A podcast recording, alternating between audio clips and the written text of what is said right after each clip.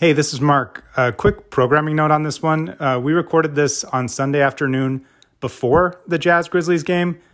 It is filled with, in fact, it's brimming and overflowing with optimism and euphoria and excitement about the playoffs and also about the best regular season that the Jazz have had in their franchise history.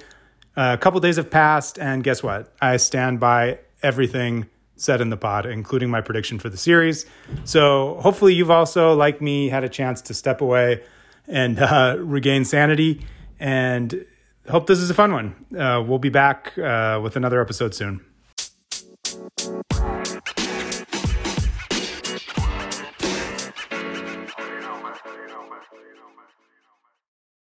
Hey, uh, this is Twos and Threes, a podcast that covers the best basketball team in the whole NBA. Doug, this podcast focuses only on covering the best basketball team in the whole darn league in 2020 2021. Um, they're also the team with the best defender alive, the team with the two best six men in the NBA, the team with the guy who has the best hairdo in the NBA. And you don't even know if I'm talking about Mike Conley or Derrick Favors. Um, basically, it has all the people that I love that aren't looking at me across the Zoom and that aren't in my immediate family and close friends. I'm talking about the Utah Jazz, Doug, and I'm talking about the NBA playoffs, and I'm talking about, talking about, talking about all this stuff because I'm pretty excited. How are you, man? Um, I'm stoked. I'm like, I'm sitting. Can you hear me? Can yeah, you feel yeah, no, there was just a, there was a fun delay there that it was like it was like mm, I'm stoked. Anyways, uh, yeah. Oh, um, I'm I'm so ready, Mark. I'm wearing my Donovan Mitchell shirt. I've been wearing you my Donovan great. Mitchell socks all day, all day. Actually, they're Utah Jazz socks, not Donovan Mitchell. But um, and sadly, we're not going to see Donovan Mitchell in this game. Um, suited up but Good I'm just so ready. I'm just so ready. I'm this this playing week has been fun, but it's been way too long. Way too long. And uh, so for context, we are recording this. It is if you're a Mountain Time folk, it's 5:38 p.m. Mountain Time Sunday. The game starts in t minus under two hours. Um, so this is pre game one. Um, we've been, yeah, we've been suffering. Congratulations to all of us that have made it through this playing week. Um, three hours ago, I was feeling way better before I saw a Woj bomb come across my phone, and I didn't believe it until Sarah Todd told me um, on Twitter that Donovan was out. I complained to her about it, as I'm wont to do. Um, I don't like it one bit that he's out, um, but I'm not gonna. We'll talk about it more maybe as we go. But let's not let it kill the good vibes of the Jazz are finally playing. We we had to watch the dregs of the NBA slug it out and to get a ticket to the slaughterhouse in Salt Lake City. Um, and uh, we finally made it. We're here. Um, it's game one. This is going to come out after game one. We'll see what happens in game one. Maybe we'll throw something on the end of the pod. Normally, when I say that, Doug, we don't do that. Um, but it's been a while since you and I have podcasted together. Um, the people have been clamoring for twos and threes a little bit. I know at least like two tweets that I've seen asking for it. And guess what? It's been a tough stretch with school for you. I always like to say that first to make it kind of blame it on you. But really, yeah. I moved recently. I've got a lot going on. And mostly, we just needed to get through the end of this slog season and get into the playoffs because, like uh, playoff Rondo, I don't know. I don't want to have anything to do with him. But like LeBron James, sometimes we have to take two weeks off in the middle of the season um, just so we can come back and find playoff form. And I think you're in the best shape I've seen you in um, as far as podcasting goes, and we're ready to do this. Yeah, um, we we were kind of sitting out with Donovan. Um, the as as the podcasting world was on hold, um, and trying to the Jazz Pod Co-op was trying to stay strong without us. Um, as They've were the great. as were the Jazz staying strong without Donovan. I mean, we thought about taking this pod off today, Mark like Donovan taking game one off, yeah. but but we had to jump in. And here no, we are. not going to be able to do it. We had to do it. I felt better when Brian Priest and McCade took home court press off for like two weeks because like those guys are machines. So if they can do it, we can do it. Um, but here we are, and we're raring to go. Um, we're going to go a little bit out of our normal format. Um, we're still going to kind of do three segments because what the heck, it's twos and threes. Um, and even though this is coming out after game one, the first one we're going to focus on, Doug, is we're going to put a bow on this regular season, which, in my opinion, and I think empirically in many senses, was the best one in the history of the franchise. Um, so we're going to talk about five things that we took away or we remember from the season that was. Then in segment two, we're going to talk a little bit about our matchup and what to think about with the Grizzlies coming up. And then to put a bow on the whole thing, uh, we're going to give our predictions across the whole playoff board. So it's that kind of podcast in the sense that it's going to be fun, um, as it always is. And uh, let's let's go into segment one, Doug, and let's talk about uh, the best season in the history of the Utah Jazz. Segment one. Yay! Okay, Mark. I think that that comment, that that lead into segment one, is perfect for my first one.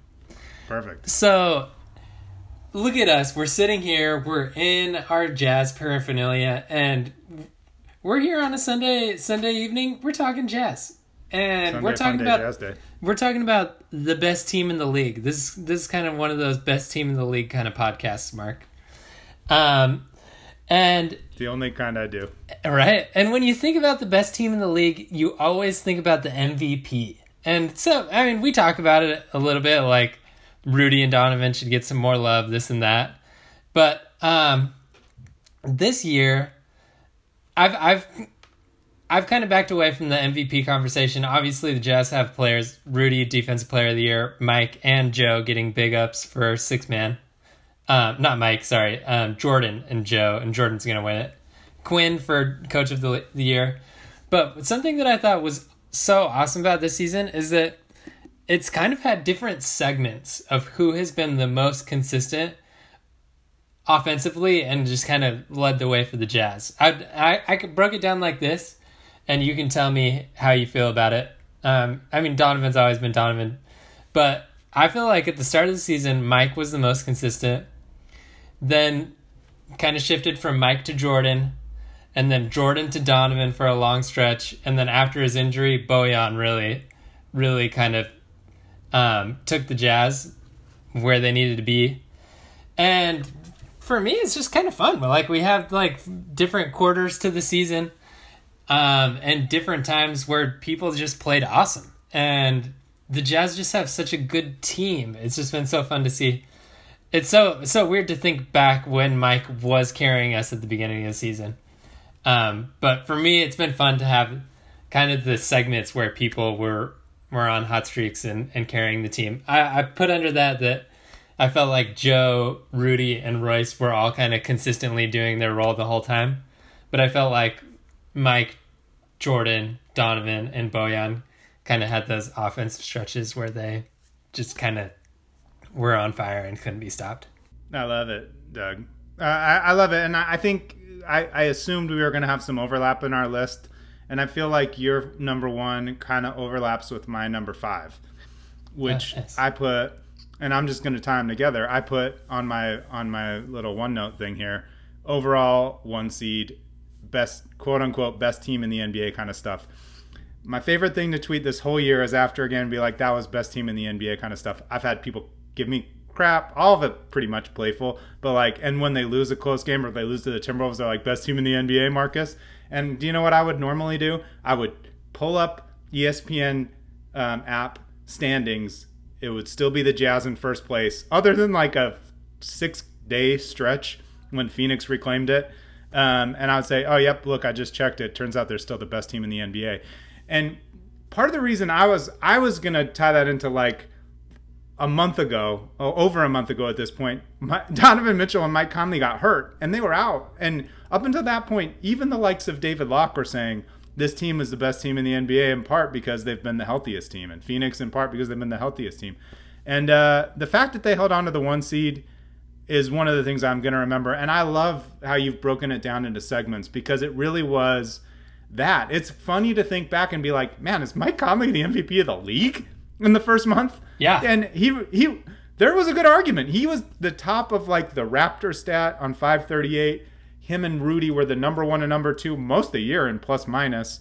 Um, and then Jordan Clarkson, yeah, like you said, was was 50 40 90 for a big chunk of the season and kind of almost won the six man a year award. We'll maybe get to that because I think there's a there's a decent chance. I still think Jordan wins it. I personally think he should, but there's a decent chance Joe Ingles does too, and he would be deserving as well. But I would even throw in Joe Ingles to your point, and in the middle, there was a stretch there the first time I think Mike got hurt where Joe Ingles um, was arguably our best offensive player, even though it was for a, a smaller stretch. And uh, yeah, man, I, I mean, it was just that kind of season.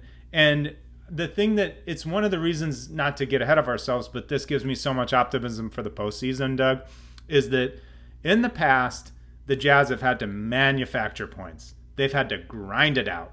We've been like a wildcat offense. It's Yeah. like we've had Donovan as like our versatile running back quarterback, and we've had a the best defense in the league. And then last year we kind of shifted the other way to have defense, but still, especially in the playoffs without Bogey, we were not as versatile. And people keep saying, does the Jazz style of play translate to the playoffs? And I do you know what my answer is, Doug? It's which which style? Which style are we talking about here? Because the Jazz are versatile. I mean, they can just do it. So um, I love that. And can I give you another one on my list that I think Yeah. kind of wraps around a thing that I'm going to remember about this year? Sometimes people call us a Homer podcast or an optimistic podcast. Uh, guess what? This was a good year to be an optimistic Jazz fan, Doug. All year long, people were wanting to count out the guys that I like. Chief among them, I'm going to remember this. Well, first, it, this is the way it goes. It's kind of your segment of the season point. The first week of the season, it's always this is my favorite annual tradition in the NBA. Joe Ingles is dead. Joe Ingles is washed. Joe Ingles doesn't have it anymore. He just doesn't look. And then like two weeks later, we realize no, actually, Joe Ingles is is Magic Johnson 2.0, and he's out there dealing, and he ends up with like one of the best true shooting percentages of ever. Another one early in the season. George Niang's not an NBA player. Guess who's to make? I'm sorry, Doug. I'm to have to say it like this. Guess who's to make a hell of a lot of cheddar this summer? Our guy, George Niang. Guess who was on the George Niang gang from the beginning? You and me, the t shirts we have that he used to wear. This podcast has been a pro George Niang podcast for as long as I can remember. And uh, guess what? He has been awesome. There was a there was a Twitter account called the George Niang Tracker that I think was initially meant to mock his minutes and and talk about how someone else needed to play over him, and then just turn into like an effusively positive thing. And then like, maybe we should follow other guys and make them play better. And one of those was Bojan Bogdanovic. And one of my favorite, this is my bow on this one. Yeah. One of my favorite games of the whole year that I'm always going to remember is that Denver game because it basically got us the one seed. It was Bojan Bogdanovic just saying, not, not today. And just going up against the MVP of the league, shooting the lights out. He gave the interview after the fact. If you want me to cry, Doug, keep don't cut me off from talking because it's going to come.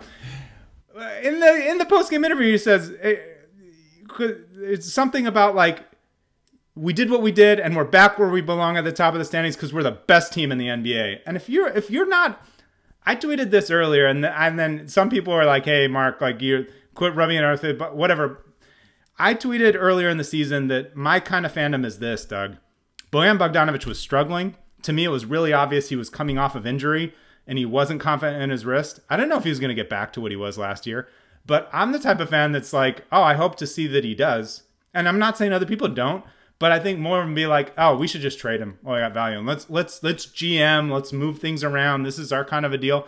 Yeah, I mean, I'm not saying that's wrong. I, however you like to follow sports is fine by me. I'm just saying, for me, I'm saying don't trade my guy. Bogey, I mean, now sometimes my, they don't become my guy, but last year Bogey became my guy. If, if Bogey didn't become your guy last year when he made the shot against the Bucks and against the Rockets and just was freaking stone cold all year long, and then the team would say, "Brother, one, two, three, brother," when he wasn't in the bubble. If he's their guy, he was my guy, and my guy came through. And we'll see if they can all play together in the playoffs. I'm excited as as I can be to see it, but man, this year, uh, you bagged on my guy. I supported my guy, and every single time my guy came out on top because guess what? We were the best team in the NBA. That was beautiful. if if you're sitting on the other other end of this podcast, you're listening to Mark. There, his forehead vein is coursing. He's getting sweat down his brow. he is feeling passion. That was beautiful. I've had a lot of pent up pod energy, Doug, lately. So I'll good. let it all go. Okay, well then I'm gonna tag onto that one, and because one of mine that I put was George Niang starter, and yeah, I mean you said it. This is the George Niang podcast. I wh- what are we doing not getting George Niang on this podcast? It's a I, crime. I think we have all Come of on the, the pod, connections George. to do it. Um, yeah, we'll make it happen. minivan's coming. Um, I just thought that was so awesome. Literally, George Niang tracker beginning of the season, and admittedly, he had a rough start. But He this did. dude's going to be a starter. But I'm gonna say it. If if he doesn't stay with the Jazz, he's going to be a starter on a bad team. I And think so. and- or a, and or a six man on a good team, Or a maybe starter on a good an team. awesome uh, George is awesome, and it's been so fun to see. Th- this is the beauty of of being a jazz fan. The George Niang story, Trent Forrest, Joe Ingles, Rudy Gobert, seeing these guys develop on the Jazz, it's just so fun. Um, so I I put George Niang starter as Yeah, of- and and Can I add one thing to that, Doug? Because uh, one thing I will say in defense of optimistic Jazz fan myself, to me, George didn't shoot well for like two weeks. But after the first couple games where he just played bad, I thought he played well and missed some good looks. But like he was moving defensively, he was driving. And I tweeted out, I think George is looking better. And people are like, George doesn't look like he should play. And it was better. And it was the same thing with Bojan. It's uh, it's optimism with context. With Bojan, I was just like, his wrist clearly doesn't feel he doesn't feel confident in it. So, anyways, that was a fun thing to me about George. It was like he came out really cold shooting, and and then he just decided to impact the game in other ways. And I think the difference between George Niang, 40% three point shooter last year, and George Niang, 40% three point shooter this year, and what's going to make him that money is he's no longer the guy they're targeting on defense and just putting in a pick and roll and having success on. And he's also no longer the guy who just can only catch and shoot threes.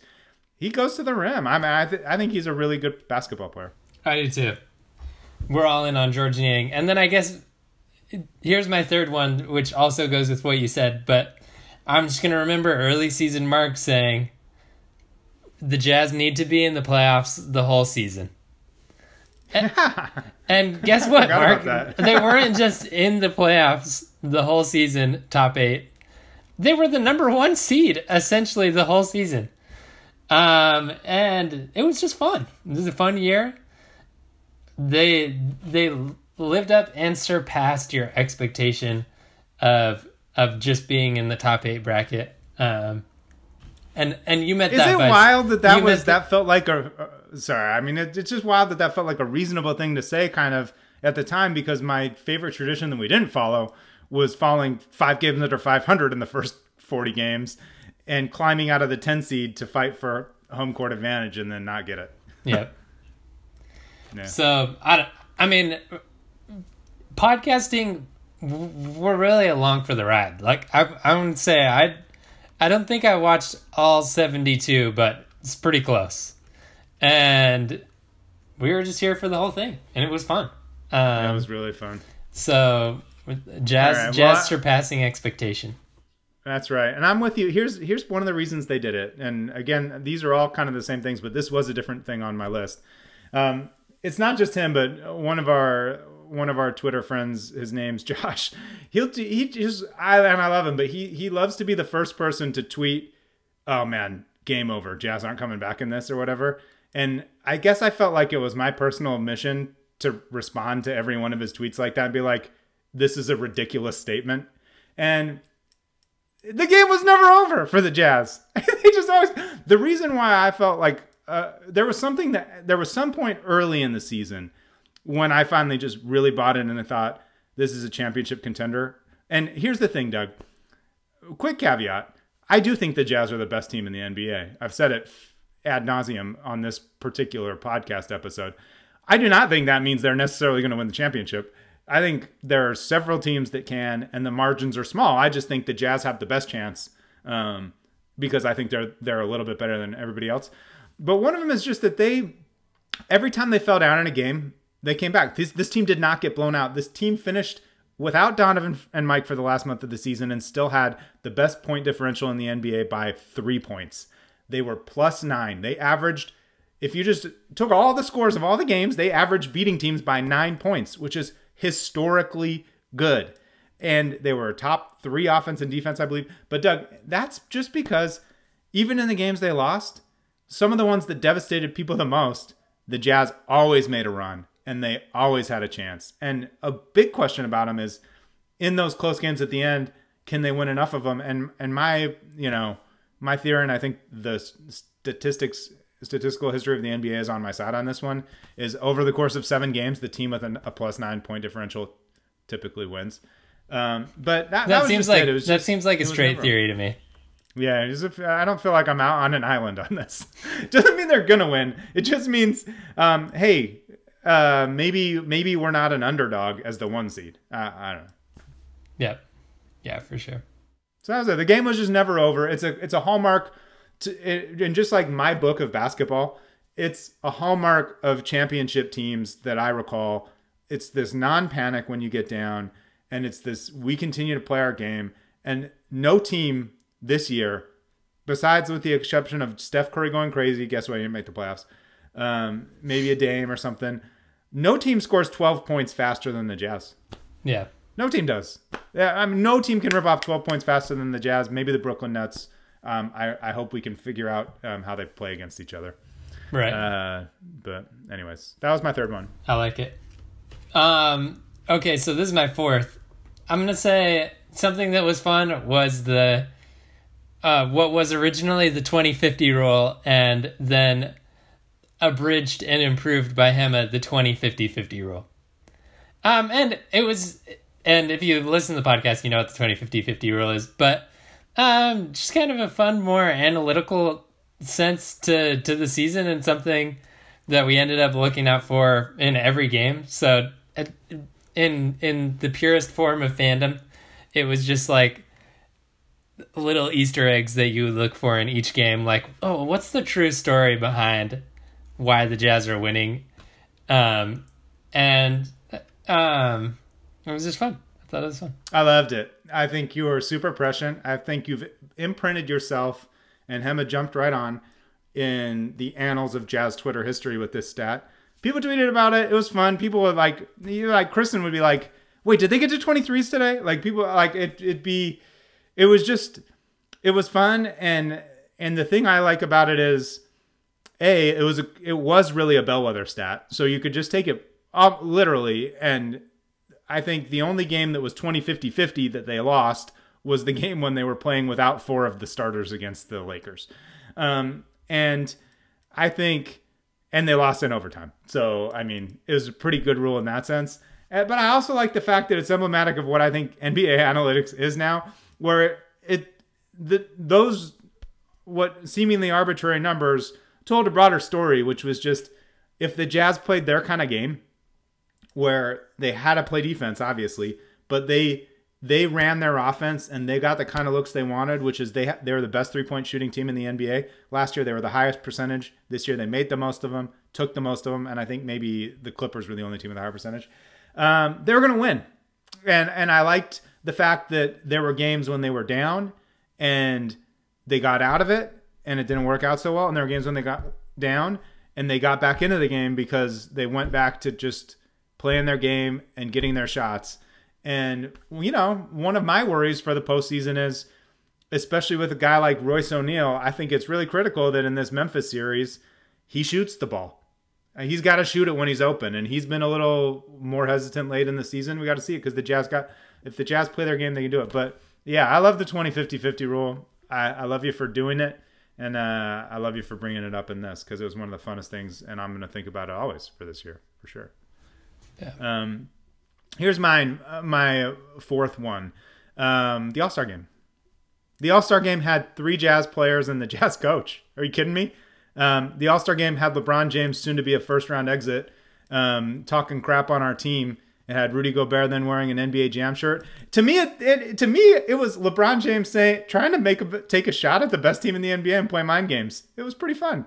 And uh, Mike Conley in the three point contest was fun.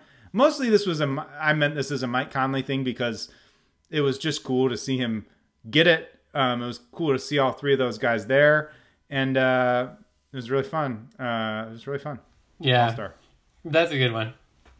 The I would, yeah, I I think that's kind of like a fun reward as Jazz fans for the season. Three All Stars, All Star coach. Um, this is good, good stuff. I, I didn't even write that down. li- game awesome. itself was a little lackluster, but it was more the fact that they all got in. Right, right. Okay, my last one is so before the season started, I mean, all all this um what's Rudy's contract to look like? What's Donovan to do? What's Joe or what's Jordan to do? All this stuff. And l- little did we know our guy Ryan Qualtrics was jumping into the mix with with his fun tech excitement and large sized wallet. Um, and I thought, I just think Ryan Smith and the addition of Dwyane Wade, I, I love the Millers. And there's, I mean, nothing wrong you can say about the Millers and what they've done for the Jazz. And, um, I mean, just think of the, the effect that Jazz have on people's lives. We're literally podcasting about the Jazz. But, um, I think so far it's been an amazing switch. Um, and Ryan Smith is doing awesome stuff. And he brought on Dwyane Wade. He re signed Rudy Donovan. And I look at these playoffs and, and I'm like so excited for the playoffs. But I'm just excited for the Jazz future. I mean, I just feel like after every offseason, it's like, okay, w- kind of what do we look like next year? But it, it just seems like. And the Jazz also have some awesome contracts, but they're going to be a great team for a long time. So I, I just think that um, there's a lot of future optimism towards the Jazz. I'm super glad you did this one because it's two topics I wanted to cover too, and and just Ryan taking over the team and Dwyane Wade being a part of it that didn't make my five. We're gonna be an honorable mention, so it's, it's perfect. My fifth is different, but yeah, dude, we've talked about this before, but in the history of of jazz fan, like this is an awesome time to be a jazz fan. Uh, this is this is right up there. Right up there. I'm so optimistic. I get that people could say contract situations, like what's going to happen with Mike, whatever. Uh, There are other teams better positions for the next few years. I, whatever, man. We have two cornerstone pieces locked in, and we have an owner that's creative and willing to spend and willing to win. And we brought Dwyane Wade in. Um, it's awesome. Uh, all I would add on to that is just in, in the shout out to the Millers that you made. Um, if you haven't listened to it, check out our podcast episode that had our dad on it, um, talking about the Larry Miller era. In my opinion, it was a, one of the best 25 Utah Jazz podcasts that's ever been made. I'm just throwing it out. I think it's probably higher than that. But I was saying, and I'm just saying that solely because our dad was fantastic in it. Um, and people should listen to it. Also, the one where that we did uh, about Jerry Sloan. So if you're, um, he we, we call him the historian of the pod. We call him the father of the pod. Um, but both those put into context our, our feelings about them, and I, I thought were really good. Um, not because of us, um, although you were great. Uh, Yeah. But yeah, super super optimistic about that. All right, here's my fifth one, Doug. Then to put a bow on this sec- segment one. Um, Riley Geisman put out a beautiful video earlier today that was a hype for the playoffs. So shout out to to Riley. Um, and it starts with all the unsalvageable stuff at the beginning of it. But it, it feels like a distant memory at this point. I almost had to remind myself, Doug, that at this time a year ago, we were at our most despondent that we've ever been as Jazz fans because there were nothing but reports that Rudy Gobert and Donovan Mitchell could not coexist on the same basketball team. And my thing this year was just going to be uh, I'm going to remember this as a leap year for both of those guys. They both, I think, had their best seasons. I think the ceiling of this team is entirely dependent on how good they both are, um, which is what bums me out that Donovan's not playing today, but I'm still optimistic he'll be back soon. And uh, they, unsalvageable, they were not, um, it turns out. And actually, they've been awesome on the court. You can tell that they're not, you know, bosom buddies off the court, but that they've actually been like super good body language and nice to each other. Like they worked on it like adults do with difficult working relationships, and they've put out the best year. I've said this before on the pod, but you know I'm the biggest Rudy Gobert homer in the world.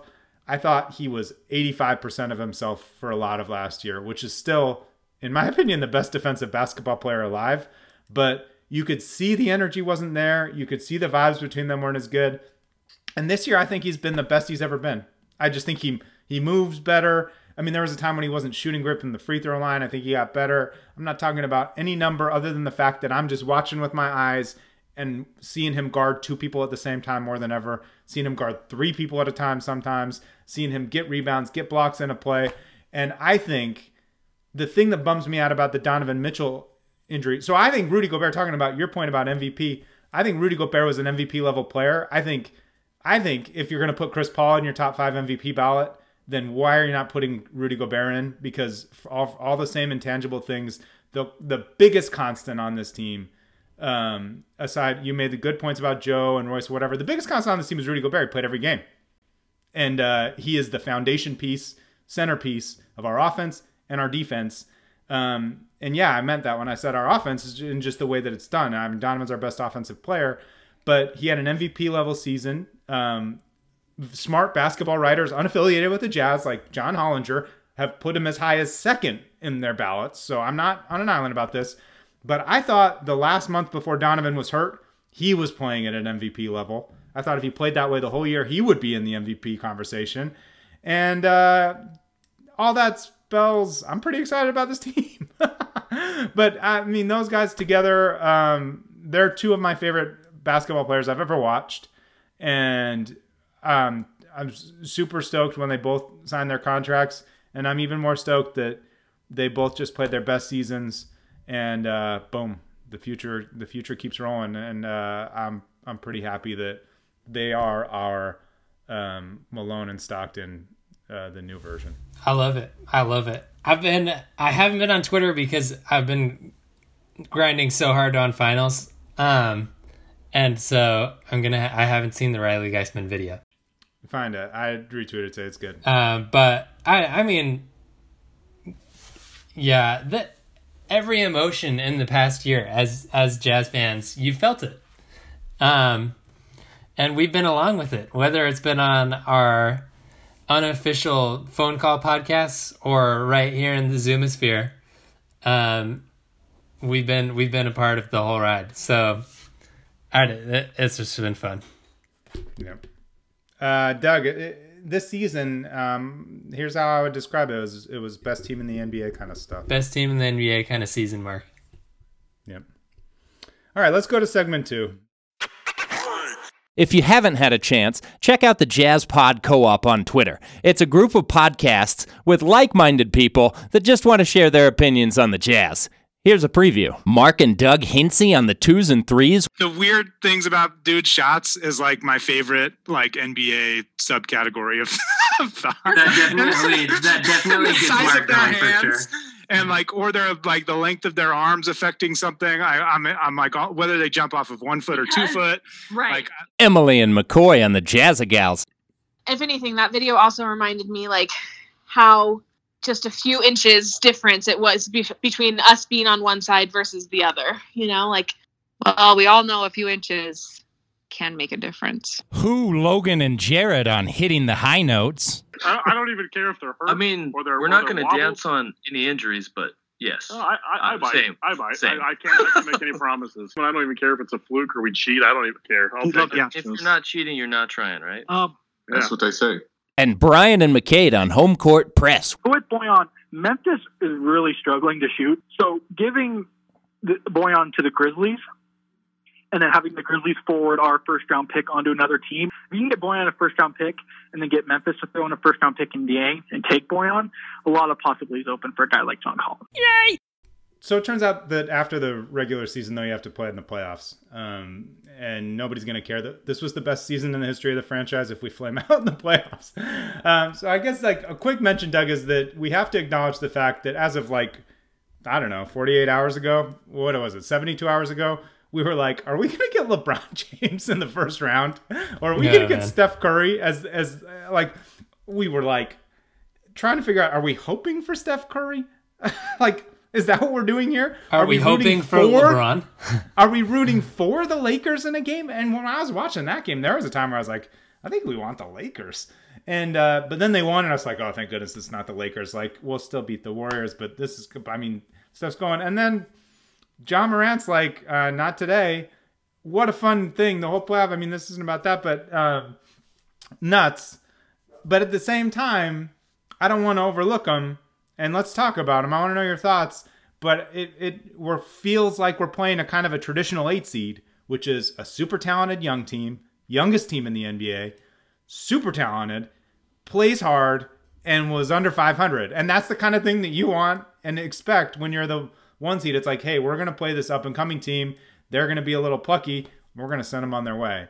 Um, so I tweeted as soon as it happened that hey, there's there's zero excuses for the Jazz at this point. They have the kind of bracket that they deserved as a one seed. It didn't feel like they were going to get it, and they did. Um, and now they got to take care of business. Uh, this is going to play after, so after the first game. So we'll see.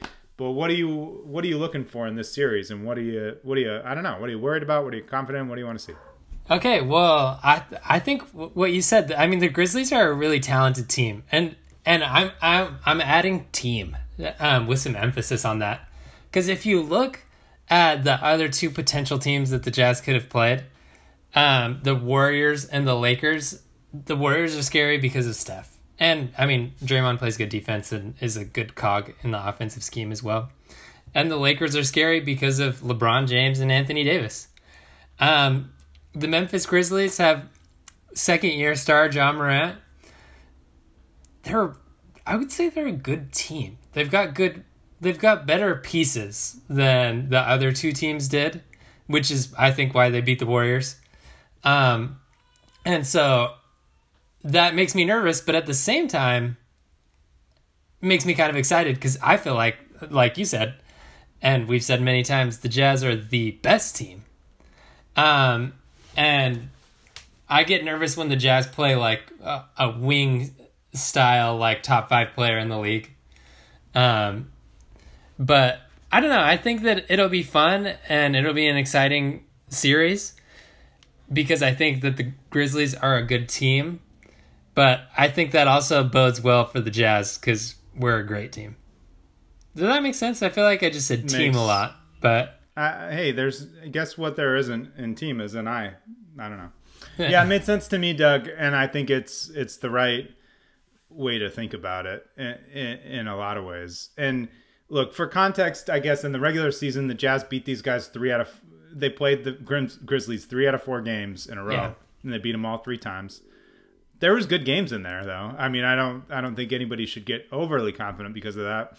But I'm with you. It's just like, look, I I guess to me, this isn't a team that I feel like takes us out of what we want to do in any way. Yeah. Um, to your point, their best ball handler, scorer, shot creator is another small guard. Yeah. And so they're not exploiting one of the potential weaknesses of the Jazz, which is kind of a lack of size on the guard line. Um, and maybe their most consistent player all year was Jonas Valanciunas, and uh, he's a traditional big. He's yeah. not going to go out and shoot the three. He can has a little bit of range, but he wants to go in. I mean, guess what? Rudy Gobert, this is a nice matchup for him. Also, I think the way they defend the pick and roll, they're going to drop Jonas Valanciunas. I mean, we'll see. They're not like a switching switch everything team, as far as I understand which is one of the things that sort of gives the Jazz problems from time to time. I just feel like the, we match up well. Now that said, things to look out for, I think, from my cursory research of the Grizzlies.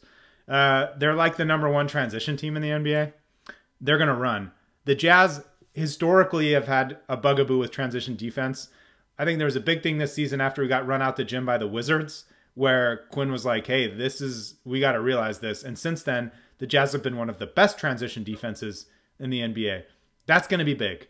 Can we we pass the ball a lot, which can lead to a lot of turnovers if they're live ball turnovers or on misses, long misses. Are we going to get out and, and defend transition? That's big. And they do just have a lot of scrappy dudes. I mean, Dillon Brooks wants to injure somebody.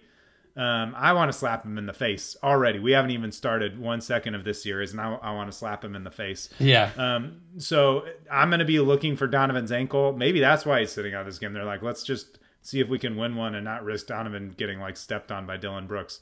Or, so or tripped over by by or tripped over Grayson Allen. You, you, know where I was going. We got Grayson Allen, the dirtiest player in the history of basketball, um, who you know he, he had a, a cup of coffee with the Jazz, and we cheered for him then. And I was I was comfortable, I guess, being able to resume my previous Grayson Allen feelings when he left. Uh, but he, man, he hit a few really big shots to get them in the playoffs. He So did. good for him. So Grayson's, you know, he's he's become a good player. Um, and uh, you know, Triple J, Jaren Jackson Jr. is arguably their their second best player, the one they have the most optimism about. He's pretty fresh off an injury. He hasn't looked super great, but so since he's been back, but I just said like they they have a deep roster of guys. One theme is a lot of Jazz Twitter wanted the Jazz to draft Desmond Bane instead of um, Big Doke, and he's a big wing who can shoot, and so there'll be a lot of like anytime he makes a shot, we're gonna have to live with a segment of Jazz Twitter being like, "Ugh," and I'm just bracing myself for it already. And I'll tell you this, Doug, in the two playing games, I fell in love with this uh, Tillman senior guy. I don't even know his first name, but he looks like a stretched out version of Lu Dort. He's got a 40 inch neck, and he and he made a couple big threes, and he's a defender. And I, it feels like they got a bevy of of big bodies. So I, I don't know. I mean that that's I guess to me it's like, hey, be the best team in the NBA player offense. These guys in in my view, don't do anything to take us out of it, other than they're the a young athletic team that's going to want to run and run and run. So, you know, Bogey's got to get back, Joe's got to get back. We're probably going to see a ton of those, you know, Euro take fouls that that I actually hate to watch, but are smart basketball by Quin, where they have a fast break advantage, we're just going to foul them. Yeah. Uh, but you know, that's that's kind of how I see it. Yeah, I, I, I mean, I think you laid it out really well. Um, they've got it. They've got some good guys. It's, I mean, you got to watch out for Ja Morant. Um, he's one of the most exciting players in the NBA. player. Um, and with Ja Morant, will there be other guys that step up and have big games? I think that's. I mean, seeing Ja Morant versus Steph Curry was super exciting, and it was a duel. Um, so I think he's going to do cool stuff in in this series. So a lot of it will be how do the Jazz respond, and what do they do with the other guys? Like, is Grayson having a big night? How do we stop that? Um, Grayson Joe getting into a fight would be a fun wrinkle. Oh, man, that would just be just like a, not a fight, but a little bit of a frisky thing. You know what I mean? Um, Royce tripping Grayson. Yeah, there you go. Uh, their coach, their head coach is named Taylor Jenkins, which maybe this is just because there was a Taylor Jenkins in my high school. It sounds like as Utah of a name as you could possibly have, Yeah. other than like Gunnar Romney. Um, so that's fun. Um, Gunnar but- Romney is from Arizona. Yeah. But I- really, I though. like it. I know Not really though. It's a Utah. Right, name. right. Um, but yeah, it's interesting though that the most Utah name ever uh, is in Arizona. Yeah, there's a Utah pocket in Arizona. It's Yeah. Um, but yeah, I mean, there. I think it'll be fun. As much as I want to say and have jokingly said um, the great Moses Malone quote, uh, "Jazz and fo fo fo faux," that we're just going to beat everybody in four games. I, I think this is probably a five game series. The fact that Donovan's not playing today, I would not be surprised if the Jazz swept them.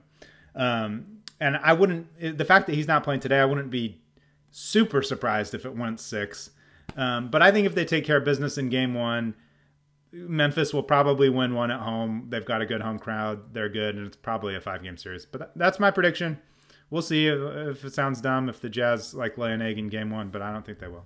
Okay, one thing, Mark, that we're neglecting to say, and this is um, the main reason I was excited about this series was that it's Mike Conley versus the Grizzlies. I mean, Oh, Donovan yeah. Mitchell, Donovan Mitchell sit out the whole series. This is Mike Conley's. Mike Conley Yeah. has the potential of seven home games. Not it, not that it's going to go that far, but um, this is awesome. This is okay. I, credit to Grizzlies media, but they put out a really cool hype video of talking about. It's been four years since the Grizzlies were in the playoffs. Grind City, um, one of the teams that just was awesome. Um, but it has a transition of showing Mike Conley's back and then Ja Morant peeking out. It's a Yeah. super cool video. I saw it. Um, but this is going to be just a fun series for Mike, and this is going to be cool. Um, everyone's talking about Melo playing against the Nuggets, and I think that the cooler thing is Mike playing against Grizzlies. So Oh man, I guess- guess what I didn't think about one time in that in that Nuggets Blazers series was the fact that Mel used to play for the Nuggets. I, I guess I live in Portland, so I that's I listen I listen to sports radio here, so maybe maybe national people aren't talking about that that. makes sense. That makes sense. Um, Um, yeah, this is this is bigger than that. It's a great point. There's just a lot of interconnectedness too because we traded Grayson there. There were some funny jokes on Twitter that were like, Dennis Lindsay didn't draft Desmond Bane so that the Grizzlies would knock out Steph Curry. Dennis Lindsay traded Grayson Allen so that he would knock out Steph Curry and the Warriors. I mean, that was kind of fun. But yeah, the biggest one is the fact that hey, Memphis is over there with their point guard of the future, and we're here with their point guard of the present until we steal him. So um, I, I do hope this is a big, big time Mike Conley thing. Mike Conley was great in the playoffs for the Jazz last year. Sometimes we forget that he missed the first two games, um, and he was awesome. But he's been so much better this year, um, and I just, I, he, I thought he looked good in the last couple games back. I wasn't watching him like a hawk, to be honest, because whatever those games. But uh, I, I th- so I'm glad he got a couple games in under his belt. But, Yeah. yeah, I mean, I think one thing to look for, um, just whatever, is the Jazz lineup when, I mean, the first two guys to come out for the Jazz in their normal rotation are Mike Conley and Rudy. And I don't know how that's going to change without Donovan playing. But then they come back and they play minutes against the second unit of the other team, unless if the other team adjusts. And that lineup has destroyed the NBA this year. I mean, it's part of why Mike and Rudy have led in plus minus. And uh, having that again against these guys, uh, I don't know. It's something to look for. I, I think it will be it will prove successful. Um, so give me your prediction for the series, Doug. I'm gonna say Jazz in four. I like it. I like it. Bold. Did I? Simple. I, yeah. No apologies. Jazz in four. One, two, three, four. I just tried to count four on my hand, and it, uh, my ring finger doesn't work very well. Um, I like it. Okay, I said five because I'm a piece of chicken crap, and you said four because you're the man. Um, I like it. Let's uh, let's leave it at that because this is going to come out after the game, and let's do a quick segment three where we just go through um, our picks for the rest of the league. Yay! All right, Doug. Uh, here's my, do you have them ready to go, like in front of you? I yeah. I'm looking at the bracket right now. Do you want me Rapid to? fire. Do you want me to say it? I have mine listed out. So yeah, just say say who you got. Okay. Clippers versus Mavericks. I'm gonna say Mavs. I'm saying Mavs too. I mean, we have the benefit of game one, but here's the thing. This is the one. I, this is the one that I picked. One way that I feel least good about, other than Hawks Nets, which I actually have zero feelings about because I don't even care. Yeah. Um, but I don't like this Clippers team. I don't trust them. Uh, Not that I want to trust them. I want to beat them, but I just don't. I don't think they're that good. I don't think they're that good. Everybody always gets mad at me when I say this. I feel like I just don't think they're that good. That's my thing. I think the Mavericks are going to win. I don't feel great about it. I mean, the Clippers might win because I, I don't love the Mavericks team, but you know, uh, I think Clippers in six. Uh, Mavs in six. Yep. Sorry, for I a like slip. it. Mavs in six. Okay. I think Next that after this season, Paul George is gonna go be a really good third guy on some super team. The Lakers. Yeah, probably. Okay, um, then I've got Nuggets and Trailblazers, and for a homer, I'm just gonna go with the lower seed again, and I'm gonna say that the Trailblazers get the um, get the first series. I'm I'm I'm saying that mostly because of the Jamal Murray injury, and as much as I love our Argentine roots, I don't think that Campazzo is gonna do anything on on my guy Dame Dolla. That guy's so small. He makes some nice passes. Uh, all right, I like that we're disagreeing on one because I'm saying the Nuggets, which I'm saying that in spite of the fact that they lost yesterday because that's kind of where I was leaning before. That game made me pause a little bit. I've been such a non-believer in the Blazers bench defense. Like when, the fact that they put out lineups with Enes Kanter and Carmelo Anthony is not something I believe is sustainable in the NBA playoffs. But to your point, I, I do think it might be that the Nuggets don't have the firepower without some of their without Jamal Murray and I think Will Barton and some other dudes. Um, but I, still think and and when Nurkic plays, they're the the Blazers defense has been good. Dame's awesome. He's one of my favorite basketball players ever. Uh, but I just think the Nuggets are. I, I'm gonna go the Nuggets, so we'll be on the other opposite of that. Yeah, and I mean they also lost big yesterday, but Michael Porter Jr. went like one for ten or something like that. And yeah, so- and he, he when he shoots, I remember thinking his shot looked funny at first, but he he is completely unaffected by the defense. So he just missing. It wasn't that they were guarding him. He Yeah. just he shoots over the defense. He's one of those dudes, and there's not many of them. So yeah, yeah, it'll be a long series. I think that one's probably going seven. I, I I just listen way too much to local sports media, and so I'm I, I'm the the the Blazers got to get this one. Okay. Yeah. Um, and then Phoenix versus the Lakers. You go first this time. I was gonna go Suns, Doug. I was gonna go Suns before today. Um, this isn't a just they just won the game today. Uh, the Suns are a better basketball team. I'm not confident in this one because LeBron James is amazing, and even in this game where they look crappy, he he kind of keeps them around. Uh, but I'm picking Suns in a in a close, tight, long series. Okay, I like it. Well, I'm I'm gonna disagree with you just because I'm feeling disagreeable, and Okay. I think that the Lakers win in seven. Okay. But I don't like to say that. I Yeah, I let honestly, it be known that you're the Lakers homer on this uh, podcast. no, um, I don't know. I think that I, I honestly the Suns scare It's me more than the pick. Lakers, but um, I see the Jazz playing the Lakers potentially in the conference final, and it being awesome. It'd be fun. That would be It'd fun. Um, okay, let's rip through the let's rip through the East because it's the boring conference. Yeah. I'm just gonna tell you my winners: Nets, Bucks, Sixers, and then the only one that I think is hard. Um, actually, uh, the Bucks and Heat should be. I think the Bucks are gonna win. That first game was. I think they needed to win um, for mentally after what happened with the Heat last year. And man, they eked it out. But I think they're just better. I think the Heat are still a bit of a mess. Um, do you disagree on any of those? Nets, Bucks, Sixers. Nope. But you didn't you didn't say the four five. Yeah, that one's the only one that I'm like, I honestly don't know, and I don't even. Know it's going on right now. I'm not sure what the score is. I think the Knicks. I'm. I think the Knicks. I'm. I'm like shrugging my shoulders. Probably the Knicks because maybe Tom Thibodeau and Julius Randle. I've I, I've been kind of annoyed at how much buzz Julius Randle has gotten, like for MVP and first team All NBA, just because he plays in New York and and and other Jazz guys haven't gotten love. But at the same time, I I like his top end game. I'm not, I'm I'm still a, a bit playoff Trae Young skeptical in his first run there. Um, but the Hawks are probably a more talented team, so I don't know. I, I, Knicks with a shrug emoji. I'm just gonna say the Knicks because all the players on the Knicks, due to Tom Thibodeau's system, are more accustomed to playing like 40 minutes a night, so they'll be ready to go for a series that's gonna be grueling, and they have to play a lot of minutes. Um, was kind of a joke, but didn't land very well.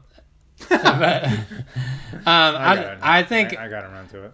I don't know. I'm gonna pick the Knicks as well. I, I don't know. I'm I'm not the biggest Trae Young believer as I've as I've said in the past, but yeah, I think that um, Knicks get this one, and even though it would be fun for me to see the Hawks, because I'm on the Nate McMillan bandwagon that everyone wants to see the Knicks win. I do like him. I do like him. um, so yeah, but I, I think the Knicks will win. Yeah. All right, dude. Do we need to do any kind of? I think let's call it. Uh, so I mean, Doug, it's the playoffs. Um, my end one is just that. My end one is that it's the playoffs. I'm stoked about it. Um, it's gonna be fun, man. We've been waiting for this a long time. It's been a grind. Twos and threes are back. We'll try to have fun stuff during the playoffs, and uh, let's go forget what I said earlier. Jazz, fo fo fo fo. Jazz in 16, baby. That's the name. Jazz in 16. I like it. Okay, yeah. you're the best, man. This is twos and threes. Boom. Boom.